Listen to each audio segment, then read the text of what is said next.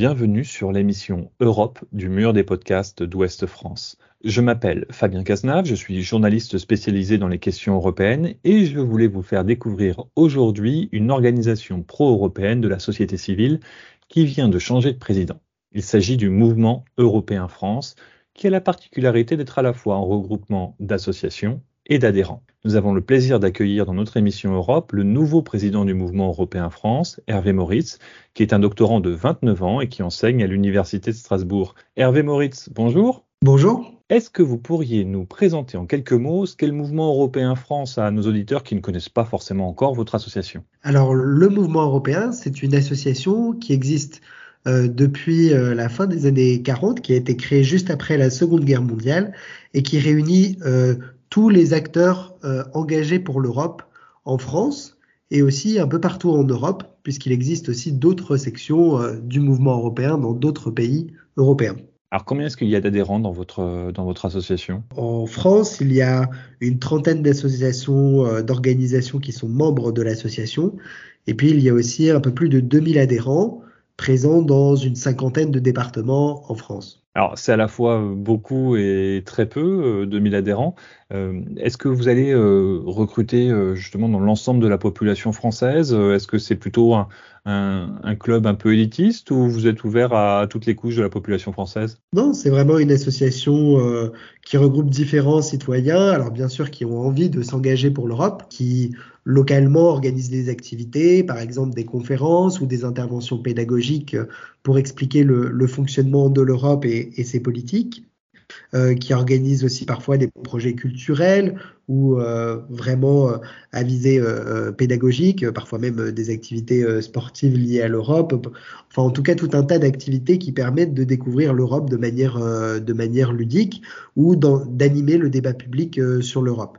C'est vraiment le rôle du mouvement européen un peu partout en France et donc ça permet aussi de réunir une diversité de membres, de membres au sein de notre association. Certains, bien sûr, ont pu euh, avoir parfois une vie professionnelle liée à l'Europe. Certains ont par exemple travaillé auprès de collectivités locales dans le domaine des fonds européens ou bien euh, ont eu des relations, euh, travaillé un peu dans le domaine des relations européennes.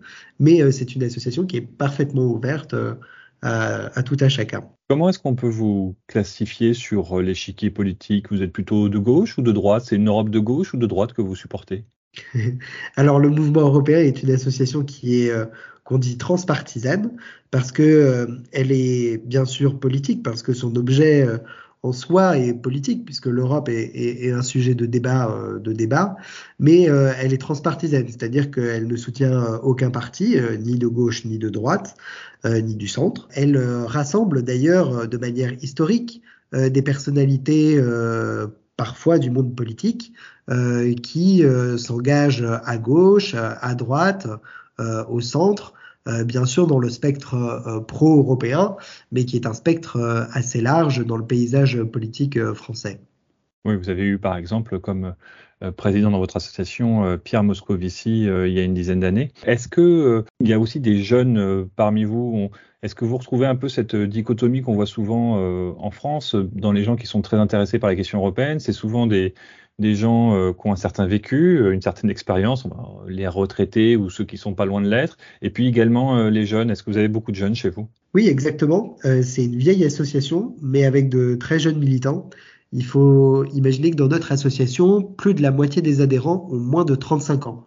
Donc au contraire, c'est même plutôt une jeune association, en tout cas avec des jeunes militants et euh, qui porte aujourd'hui la cause européenne euh, avec euh, les défis, les défis d'aujourd'hui. Alors vous disiez que votre association a été présente aussi ailleurs en Europe. Est-ce que vous pourriez nous dire dans quel pays autre vous êtes, vous êtes présent? Oui, alors le mouvement européen existe dans une trentaine de, de, de, pays en Europe, notamment aussi donc, dans les pays membres de l'Union européenne, mais aussi plus largement euh, dans d'autres pays du continent, certains autres pays, par exemple, candidats à l'entrée dans l'Union européenne ou qui sont membres de euh, l'organisation internationale qu'on appelle le Conseil de l'Europe, qui est une organisation plus large que l'Union européenne et qui compte 46 euh, États membres. Oui, alors si, chers auditeurs, vous cherchez à en savoir un peu plus sur le Conseil de l'Europe, je vous invite à taper Conseil de l'Europe Ouest France dans votre dans votre moteur de recherche et vous trouverez une petite fiche de présentation sur c'est quoi cette institution.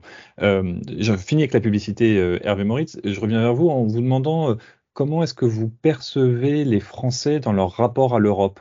vous avez été un président des jeunes européens en France, donc la section jeune de votre, de votre organisation. Vous avez également été euh, rédacteur en chef euh, du Torillon, qui est le magazine en ligne des jeunes européens euh, France sur, sur le net, qui est un magazine un peu d'opinion sur, sur les questions européennes. Comment est-ce que vous, vous percevez les, Français dans leur rapport à l'Europe? Dans, dans, la perception que, que j'ai du rapport des Français à, l'Europe, il y a un peu une ambivalence, c'est-à-dire que euh, il y a à la fois un sentiment euh, plutôt euh, positif vis-à-vis de l'Europe, de certains de ses apports, et même certaines choses qui nous semblent tout à fait acquises. Par exemple, c'est le cas de, de l'euro. Ça fait maintenant plus de 20 ans qu'on utilise l'euro. Euh, la monnaie euh, européenne euh, pour, pour faire nos achats. Et c'est plutôt un apport qui a été conforté au fil du temps, qui a pu être critiqué au début, mais qui aujourd'hui paraît assez consensuel dans le dans l'opinion dans l'opinion française. Et en même temps, ce que l'on analyse aussi, c'est selon moi en tout cas, beaucoup d'attentes vis-à-vis de l'Europe, parfois même des déceptions euh, sur la capacité de l'Europe à répondre à ces attentes euh, des, citoyens. Euh, des citoyens, des Européens en général et des Français en particulier. Ça a été le cas notamment lors, par exemple, de euh, la pandémie de Covid-19 euh, qui, qui d'ailleurs se poursuit et euh, sur la capacité de l'Europe à répondre d'une manière commune, à agir sur cette question de, de, de la pandémie. C'est par exemple, ça a été difficile pour l'Union européenne de, de, prendre des initiatives au départ puisque l'Union européenne, l'Europe n'avait pas de compétences en matière de santé. Euh, mais pourtant, c'était une attente forte de, ses concitoyens. Donc aujourd'hui, euh, la question qui se pose, c'est aussi comment on adapte, comment on améliore l'Europe pour qu'elle réponde mieux aux attentes de, des, des citoyens européens. Comment est-ce que vous avez euh, réagi, vous qui, avez l'Europe chevillée au cœur, euh, comment est-ce que vous avez réagi au scandale de corruption qui secoue actuellement le Parlement européen? D'abord, comme, tout citoyen, on a été particulièrement, euh, choqué par, par cet événement et par, euh, ce scandale. Euh, c'est quelque chose qui montre aussi peut-être certains dysfonctionnements des institutions européennes, des dysfonctionnements qui ne sont pas nouveaux et qui ont déjà permis d'adopter un certain nombre de limites. Euh, il existe aujourd'hui euh, des outils de suivi, euh, notamment en matière de lobbying, où les, députés européens, par exemple, sont suivis, où le lobbying est encadré au Parlement européen. maintenant, ce scandale révèle aussi peut-être les trous qui existent encore dans la raquette et qui aujourd'hui il faut qu'il faut combler. Et puis surtout, peut-être, ça traduit aussi euh, quelque chose qui me semble est, important, euh, c'est que l'Europe est aussi en proie à différentes influences, y compris des influences étrangères aujourd'hui, et euh, il faut que l'Europe aussi se dote d'outils, en tout cas de, protection contre ces influences étrangères et renforce aussi ses institutions sur ce plan-là. C'est peut-être quelque chose d'un peu plus nouveau qu'on observe puisque euh, les institutions euh, européennes traitent de sujets qui sont de particulièrement importants, euh, enfin de plus en plus importants, et forcément cela suscite, enfin réveille en tout cas un certain nombre d'acteurs, d'acteurs étrangers qui cherchent à avoir une influence sur les décisions européennes. Donc il faut qu'on puisse nous renforcer la protection aussi de, de l'Europe vis-à-vis de ces, de ces influences étrangères. Alors dans le débat euh, sur les questions euh, européennes qui revient euh, régulièrement, on a souvent l'impression qu'il y a deux camps, un camp de gens qui sont totalement opposés à l'Union européenne, qui veulent revenir à l'horizon national, qui ont envie de d'être totalement maîtres de leur de leur destinée. Et dans l'autre camp, il y a un camp qui est plutôt mou sur les questions européennes, justement, euh, qui sont euh, plutôt euh, l'Europe de la raison. vous comprenez, on est obligé, on est trop petit par rapport à la mondialisation. Est-ce que vous, vous appartenez à ce camp-là? Je pense que j'appartiens peut-être à aucun de ces deux camps. c'est vrai que c'est finalement le paysage, on le présente souvent comme ça, un peu les, les pros très raisonnables et puis les, les anti absolument anti-Europe. Finalement, il y a, a peut-être une autre approche et je pense que quand on creuse finalement, la plupart des personnes euh, sont, sont, dans cette position-là, qu'on soit satisfait ou non de, de l'Europe, on a tous envie euh, d'améliorer, euh, d'améliorer le fonctionnement de l'Europe, ses politiques. On peut être critique, notamment aussi sur un certain nombre de décisions et de choix. Et cela ne fait pas de nous des, des anti-européens. Moi-même, je suis critique euh, sur un certain nombre de décisions qui peuvent être prises euh, par les gouvernements européens ou par, euh, par la Commission européenne, par exemple. ça n'empêche pas que je suis euh, un fervent défenseur de l'Europe et que je m'engage en faveur de, de la construction euh, européenne.